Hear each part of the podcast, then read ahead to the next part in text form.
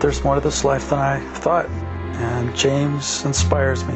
The things he says have encouraged me. It's like there's a walk, there's a path, and it's leading to something more real than I've ever known before. And it's exciting. I get around James and I hear things that help me in my life, my work. This work he talks about has become my work. I am excited about the possibility that other people could be affected, other people could be inspired to work on themselves, to grow, to, to realize there's more to this life. An inventor is a person who invented a particular process or a device and who invents things as an occupation. Thomas Edison held 1,093 U.S. patents in his name, and he also had patents in the United Kingdom, France, and Germany. Thomas Edison is credited with the phonograph, the motion picture camera, and a long lasting light bulb. His biggest invention, which hardly anybody really understands or knows about, was the industrialization of inventing. He actually industrialized inventing in the same way that Henry Ford industrialized making cars, the assembly line. Edison hired inventors and put together an inventing business where people invented for a living. They all got together and invented. And it was the beginning of anyone doing that. Now we have brainstorming and all kinds of things. It's flowed over into all kinds of things. But it was Thomas Edison who really started that. His many credits and accomplishments pale in comparison with our knack for invention. You've never really thought of yourself as an inventor, have you? But you have some of the most incredible inventions known to man. as a matter of fact, your biggest invention the one that is your pride and joy, the one that is absolutely so complex, so huge, so mind boggling that you don't even really know how to deal with it. And I can tell by the way you're laughing that you've already figured out what that is.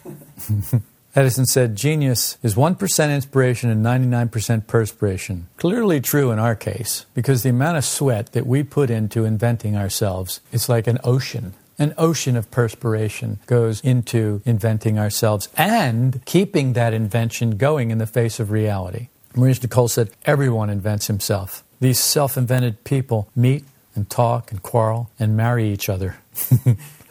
that explains a lot, doesn't it? Explains why the divorce rate's over 50% nationwide. Of course, out here in the West, it's higher because we change everything fast here. It's like if you can find anything that's over 30 years old, it must have a historical marker on it because we plow it under and start fresh, start something new. How many times have you wondered what happened to the person you married? whatever happened to that person? Where did they go? Well, I can tell you where they went. They went back into the mists of imagination from whence they came. Because that person that you married never existed. And now you think, oh, well, that's because he invented this person and he presented this person and then he changed after we get married. No, no, it's both ways. He invented that person, and you invented the person that married him or her, whatever the case may be. The work calls this invented thing false personality, and its purpose is to give us a wrong sense of I. And that wrong sense of I, the work calls imaginary I. So, false personality spawns this thing called imaginary I. False personality is like the storehouse that imaginary I draws from. It's like the wardrobe. If you've ever been to the Metropolitan Opera House, if you've ever been backstage, they have props and wardrobe and things, and it's just vast, incredible. All these different props and all these different wardrobes and all this different stuff. Well, there's so much of it. You know, a kid could go back there and it's like, wow, stay back there for the rest of his life. Well, a long time. It's like that for us. Imaginary I goes to this place, false personality, and it draws from all this that's stored here in order to keep itself going. Now, all esoteric systems teach that we have a real I there are a lot of different ways of saying it, but that there's something that's real about us, something that's lasting about us, something that's not imaginary, something that's not invented, something that we didn't come up with and nobody else came up with. That we're created, basically, that we are created beings, and that we don't know that. That what we think is created is this body. What we think is created is this body, the mind, the senses, all the things that are connected to this body. The mind is connected to the body via the senses, like five chains five very strong chains that connect the mind to the body, the five senses. And the mind cannot free itself from the body because of these chains. And the body doesn't want the mind free because it enslaves the mind. So the, the senses have the mind enslaved. We don't know this. We think that we are in control of our minds. We don't know that our minds are directed and enslaved by the five senses, that we're hooked up, we're chained up, and that we can't move at all that whenever the senses pull one of those chains, the mind has to immediately respond. It immediately, goes there. And it's even like a spider web with five strings of that silk, spider silk, and it's hooked up and it pulls energy from the mind. The mind draws energy from somewhere else, and then the five senses draw energy from the mind. But as the mind is enslaved to the five senses, all of the energy goes into the world and into false personality, into imaginary I, and keeps us from ever realizing real I. Are you with me so far? Okay. I didn't really think this through. It's just kind of coming to me as I go. It's just kind of a picture that I see of this, of how it works. Now, the mind, if it can be freed, it needs to be attached to something else. And when the mind is attached to something else, when it's serving something else, something more real, then we develop. But until then, we don't really develop. We just spin our wheels in the world. We're stuck in the mud of the world, and all of our fuel is being burned in spinning our wheels. We think maybe we're going somewhere in the world, but really the world's just turning, and the mud's moving, and the wind's blowing, and it's raining more, and it floods, and we float a little here, and we drift a little there. But we're not really going anywhere. We think we are. We think that we're in charge, that we're directing things, that we have a plan, that we have a goal. We think all of these things, and none of these things are true. And let me prove that to you. A major illness, you didn't plan that. A death in the family, you didn't plan that. An accident, you didn't plan that. You have no control. But we imagine we have all this control because we couldn't live without that imagination in our current state. We would have to have something else. The mind would have to be serving something else, something more real for us to be able to live. And this is what esoteric teachings, all of them, are about. They call it rebirth. They call it transformation, psychotransformation. They call it a lot of things. It doesn't really matter what they call it. What matters is that you understand it and that you get involved with the process, that you start to do something about it. So, in this great mass of machinery called false personality, something real is buried. All life reflects this great spiritual truth of our being. Within the seed lies the pattern of the plant it could become. Within the caterpillar hides the butterfly. The purpose of all these disciplines, all these esoteric systems, is this transformation that they call by all of these different names, new birth and whatever else. Unfortunately, what we have of most of those systems is simply shreds of the original teaching that have been faded over time, tattered, faded, dog eared, and something has come along and blotted it out, and things have been spilled on it, and pieces have been cut out, and other things have been eaten by bugs or whatever. And so there are big holes in the text and whole pages and chapters are gone.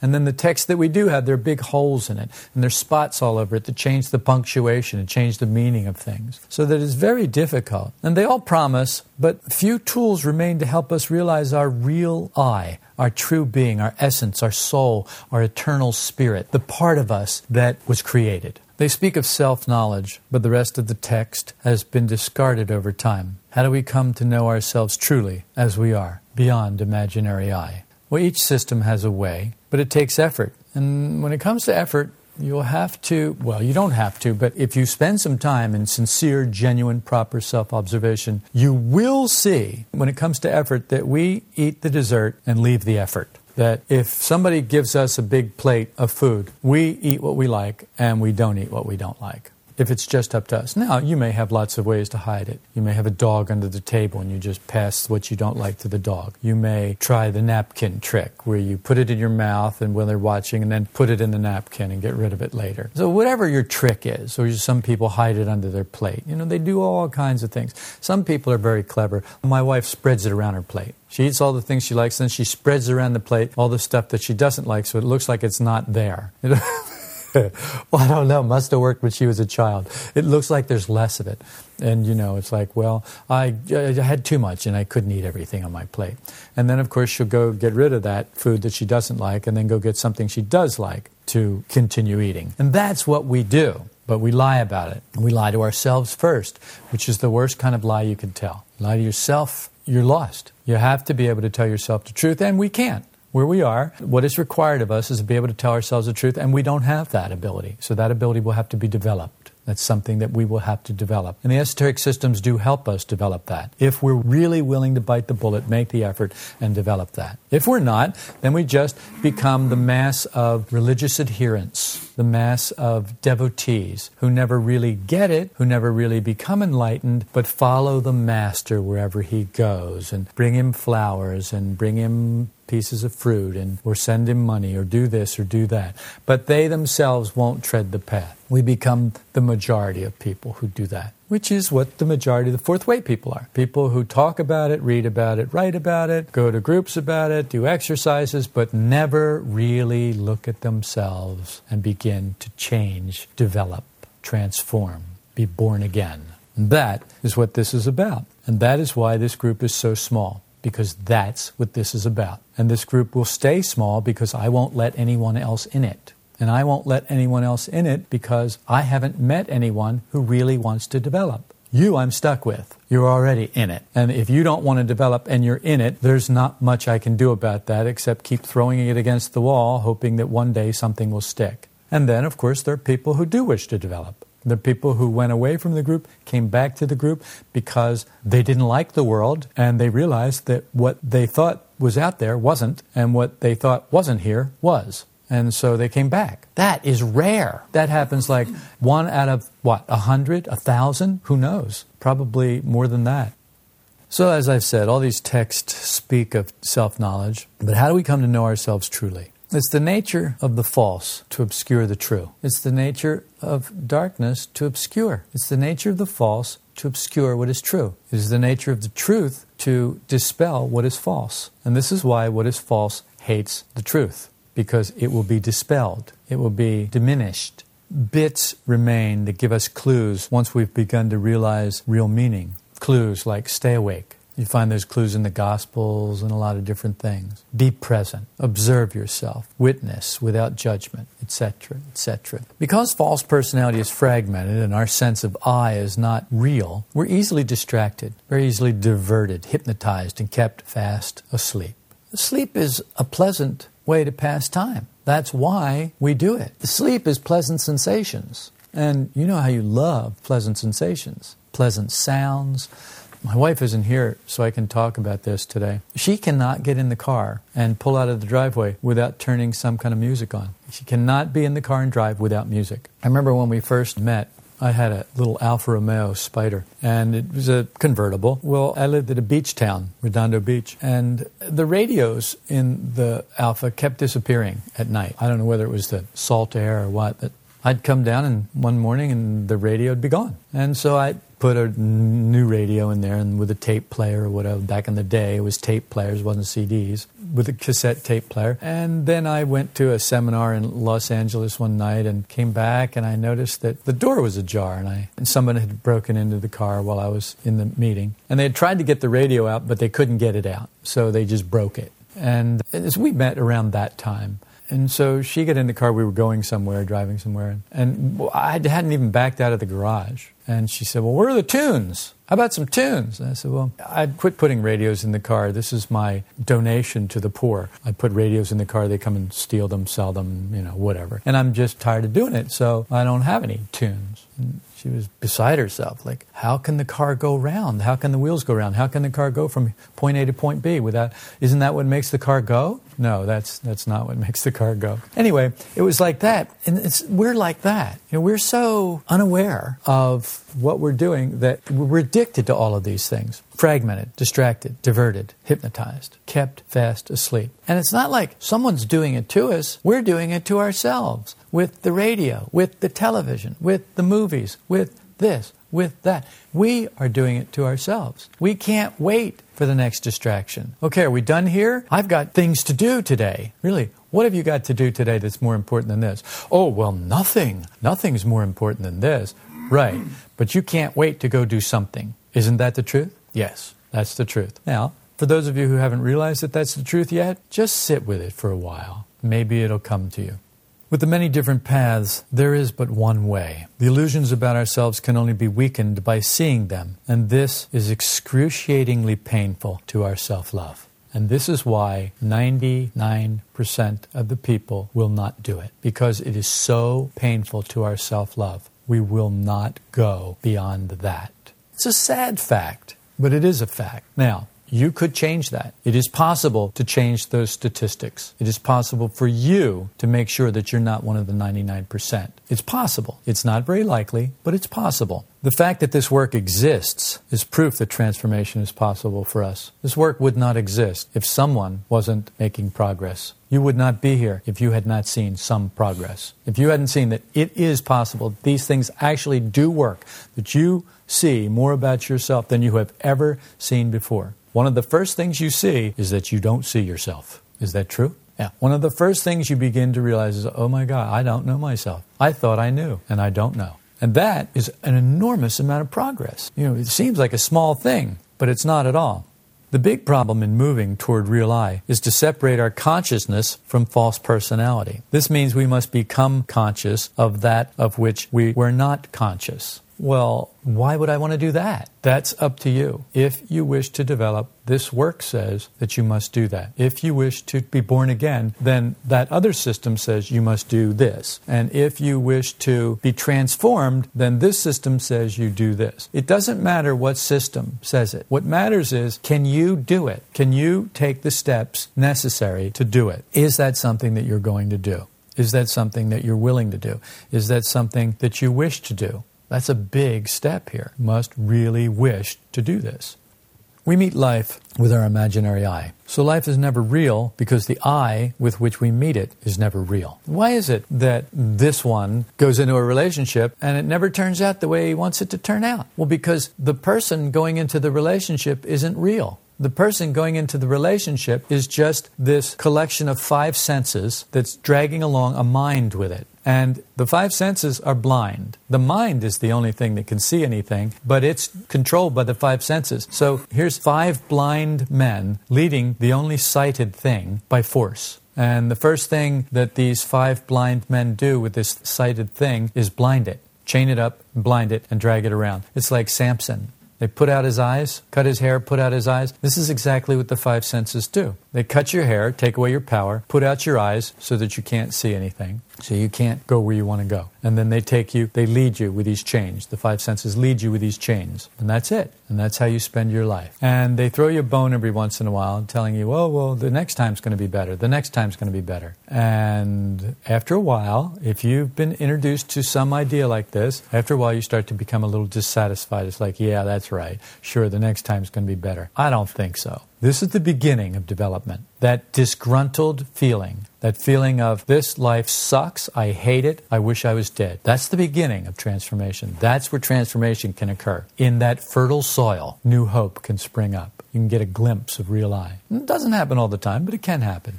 Some people just wallow in it. If that's the case, nothing happens. You just wallow. But it is a place where you could do something. Something could happen. That's a petri dish right there. Something really good could come out of that if you really want it. Because we love our life, and of course, that's the problem. We love our life. Is there anybody here wants their life to change? Yeah, you want more. You want more of the things that you like and fewer of the things that you don't like. You love your life. So then what you actually love is what your life is. And what is your life? Imaginary I. We've already established that our life is imaginary I. We meet life with our imaginary I. So life is never real because I, the I with which we meet it, is never real. Because we love our life, imaginary I, it's nearly impossible to become conscious of that of which we are not conscious. It's a real trap. Though the process is slow, it is possible to gradually displace, supplant the unreal I and gain a different feeling of I, thereby meeting life differently, effectively transforming our world or our life. You see, if you can meet life with a different I, life will be different. Can you see this?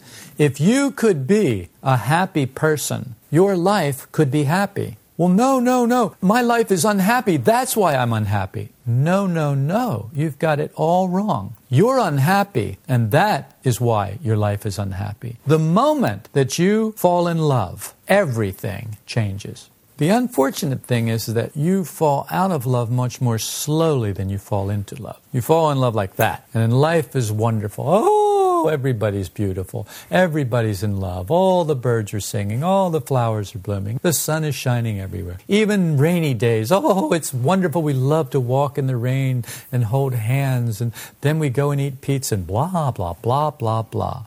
And then that goes away. You remember you were there. The person you're with now. That's how it was. Do you remember? And now look at it. Oh, raining again. it's because it's because the lie, the illusion has been stripped away. That's why. But you don't know what to do about it. But if you could meet life with a different I, it could all be that way again. Would it really be that way again? No, it wouldn't be that way again. And thank God. Because it wasn't real.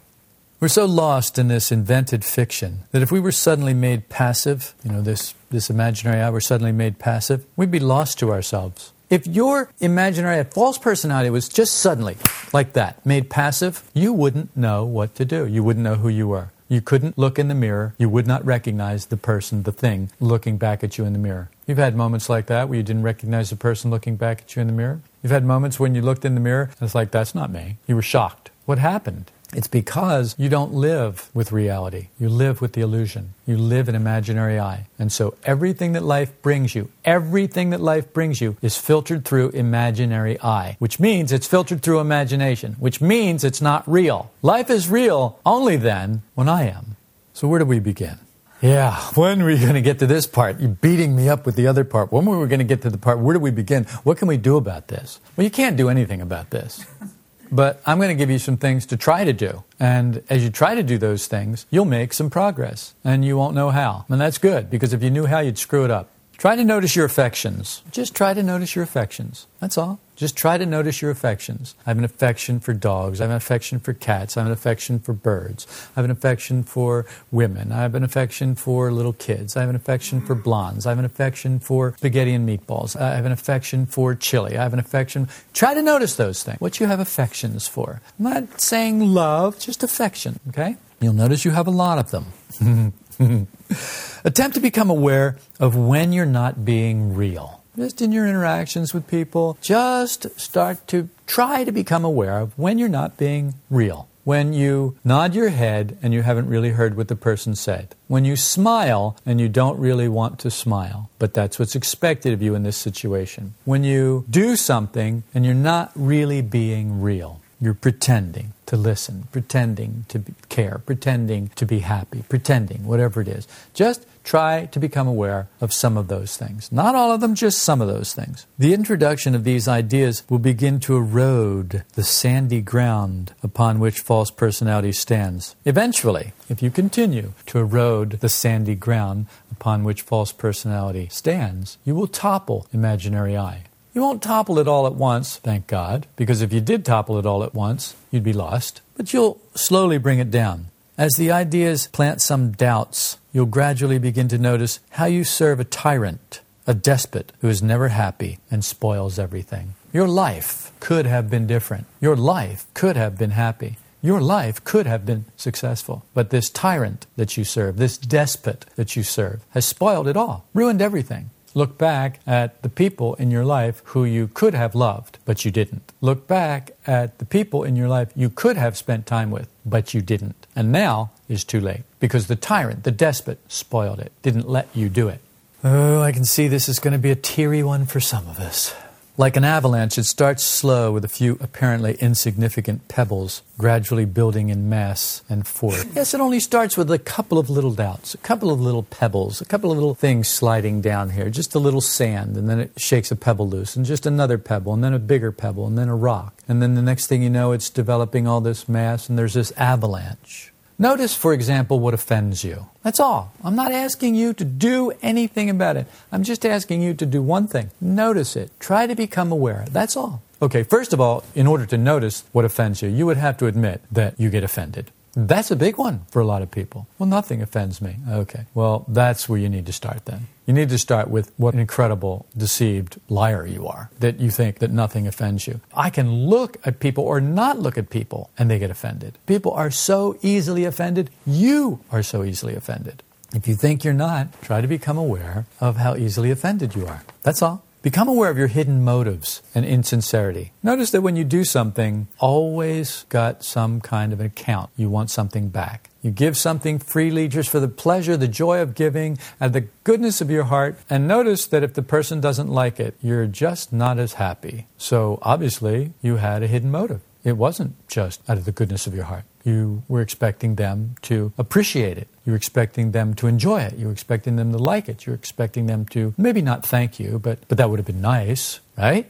Okay. So this is part of our insincerity, part of our hidden agenda. And just notice some of these things. All these things are connected with self emotions. Chief among those emotions is, of course, self love. If you can see it consciously, you are distinct from it. That of which we are not conscious in ourselves controls us because we're identified with it. This is what the work teaches, and this is what we have to understand. It's not like, let's test this and see if the work is right or not. We need to test this and see if we're right or not. This is right. We are identified. We are asleep. All of these things that the work says about us are true. Now, we need to find this about ourselves, not find out whether the work fits us or not. The work does not fit us. This work does not fit anyone. You must be fitted to it because you're screwed up. Did I say that clearly enough? Good. You are the problem. This work is not the problem. You are the problem. Christianity is not the problem. You are the problem. Buddhism is not the problem. You are the problem. None of these esoteric systems are the problem. You are the problem. You are an undisciplined, arrogant, self loving moron. Or, Gurdjieff would have said, idiot. It doesn't mean I don't love you. How could I put up with you any other way? I mean, you realize that you have unpleasant manifestations. How else could anyone put up with you? Either they're ignoring it, which I'm not, or it's love of some kind. Or you put up with my unpleasant manifestations and it's a trade. Self change isn't possible. People talk about self change all the time, but it's not possible. There's no such thing as self change. You cannot change yourself. Glad we got that out of the way. But self observation is possible, and you will be different when you see yourself differently. Now, how does that work? You didn't change yourself, I promise you. You cannot change yourself. Every time you try to change yourself, you're just going to break something. You're going to misalign something. It's like adjusting a timepiece, a fine timepiece, with a sledgehammer. It's not going to work. It doesn't work. Or a screwdriver, jabbing it with a screwdriver. It's not going to work. How many of you have ever taken apart a watch? Yeah. How many of the watches worked when you put them back together? Thank you. That's the way we are. We are so much more complicated than a watch. So many more gears, so many more little things in there. Little screws and little wheels and little cogs and little these and little that and little teeth. They all have to be properly connected. And we don't know what they are. And that's where we're at. And so we try and fix that, we're just going to make it worse. But if we observe it, if we truly observe it, then we will see things differently. And when we see things differently, when we see ourselves differently, we will be different because you have changed from imaginary I to something more real. Your world will be different when the person you meet it with is different. Look, and I'm not talking about the person you're married to or the person you came here with. I'm talking about you. When you, imaginary I, that person that meets the world, when that person is different, the world's going to be different. As Gurdjieff said, life is real only then when I am. The invented person we have invested in so heavily is a fraud, a cheat, a liar. Yes, he has a winning smile and a great story, but he's a fiction with a bad ending. How many times are you going to live through that bad ending before you wake up and say, you know, something's wrong here, not there. Something's wrong in here, not out there. It's not life, it's this person who's meeting life. That person has something wrong with him or her. If you become more and more conscious of the invented I, your consciousness will broaden and deepen. Makes sense, doesn't it? If you can become more and more conscious, then your consciousness will broaden and deepen, freeing you from the small minded, egotistical bundle of negative reactions, fears, stupid judgments. Oh, jeez. Hey, you believe some of the stupid judgments you've made, some of the dumb calls you've made? False pride, foolish ambitions. How about some of the things you wanted when you were 16? How about when you were 9? How about when you were 30? Foolish ambitions silly hopes that spawn daily lies and all the rest of this business that we're living with. We've not realized the real I every person was born with, but has forgotten due to falling under the hypnotism of this planet. And that's what this work is about. That's what all esoteric teachings are about. They're about realizing what's real about you. Or, as Christianity would say, about being born again. Well, what is born? The second birth is the real birth. The first birth is so that you can get the second birth.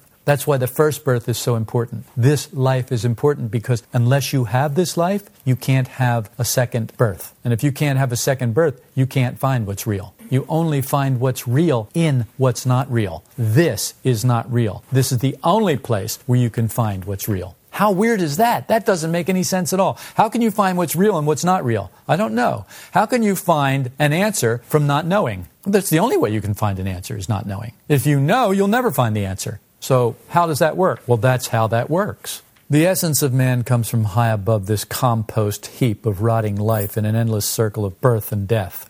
We're about regaining what we've lost, the consciousness that is our right. And that's only found one way by awakening from this sleep. But first, you must be convinced that you're asleep, and you're not. And so that's why I say we have to start with self observation. And you won't be convinced that you're asleep until you can be convinced by self observation, by seeing for yourself how much you lie, how insincere you are, what your affections are, all these stupid things that gobble up our time and energy. Maurice Nicoll said, As long as you believe in your false personality, you are fast asleep. Begin trying to see that this person that you have taken as yourself, this person that you call I, is an invented fiction with which you touch life when the doorbell is rung, when life knocks on the door, you send this invention to the door. You don't go yourself. You send this invention to the door to see who's there. Free yourself by letting the light come into your inner darkness. That is always the answer. Every esoteric teaching, they will all boil down to this. Free yourself by letting the light come into your inner darkness. Often the practical application of these ideas sounds like it's going to be easy. The ideas sound great when we actually run into a situation or person who's being a little more difficult than we'd like, we find it's not as easy as we thought it was going to be.